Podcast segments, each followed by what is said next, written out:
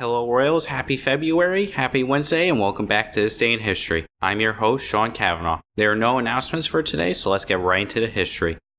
On this day in 1913, Jim Thorpe signed a Major League Baseball contract with the New York Giants. Not the New York Giants football team, the New York Giants baseball team. Apparently, the San Francisco Giants used to be located in New York and went by the New York Giants. This utterly confuses me, but whatever. So, for the rest of the episode, when I refer to the Giants, I'm referring to the baseball team, not the football team. That tangent out of the way, let's cover the history of Jim Thorpe, easily one of the greatest athletes of all time. Jim Thorpe's birthday is unknown, but is believed to be May 22, 1887. Thorpe would be born in the territory of Oklahoma, way before it became a state. He had an Irish father and a Sac and Fox Native American mother. While Thorpe was baptized as Jacobus Franciscus Thorpe, he was also given a native name. That name would be Wa-Tho-Huk, or in English, half lit by great flash of lightning. Maybe this name foreshadows his track career. Anyway, Thorpe would have a difficult childhood. He would lose his twin brother to pneumonia and his mother only two years later. This would cause him to have a complicated relationship with his father. He would leave home to work on a ranch for a while before returning home and deciding to go back to school. He would attend Carlisle Indian Industrial School in Carlisle, Pennsylvania. On a quick side note, I've been to Carlisle before and it's a very nice town. I highly recommend visiting the town if you can. Not only is it a beautiful little town, it also had a good deal of history apparently. Anyway, here in Carlisle, Thorpe would be discovered by Glenn Scobie Warner, or better known as Pop Warner.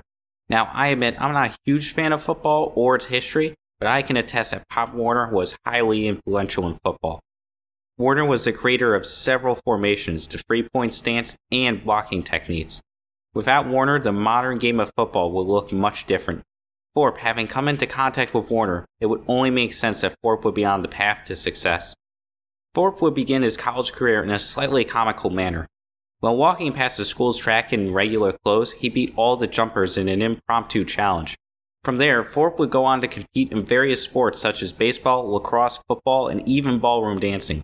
I did not know that ballroom dancing was a sport. Well, either way, Thorpe was extremely good at it, and he won the 1912 Intercollegiate Ballroom Dancing Competition. But of course, ballroom dancing isn't what Thorpe was known for. In 1911, he would gain national attention when he scored all four of his team's field goals in a game against Harvard. He would also gain acclaim when he scored 25 touchdowns during the 1912 season. It would also be in 1912 where he would start training for the Olympics. Going back to his track and field start, that was what he was training for. He would first compete in U.S. Olympic trials before being allowed to compete internationally. When at the Olympics, Thorpe would crush these events.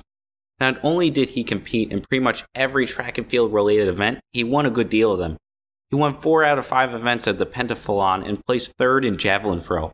I should add that apparently Thorpe had never played the sport before 1912. He was so talented he could just pick up a spear and throw perfectly, a skill that takes some years to master. What really underscores Thorpe's abilities and skills is when he competed in the decathlon.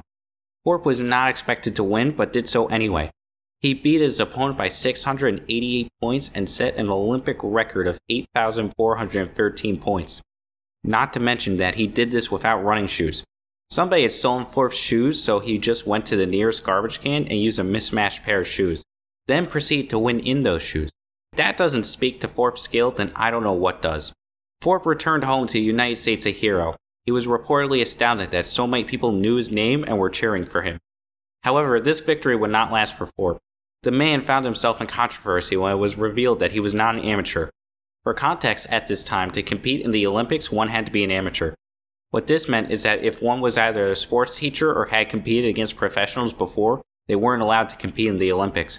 Thorpe had unfortunately played professional baseball before the Olympics. This meant that Thorpe was officially in violation of the rules.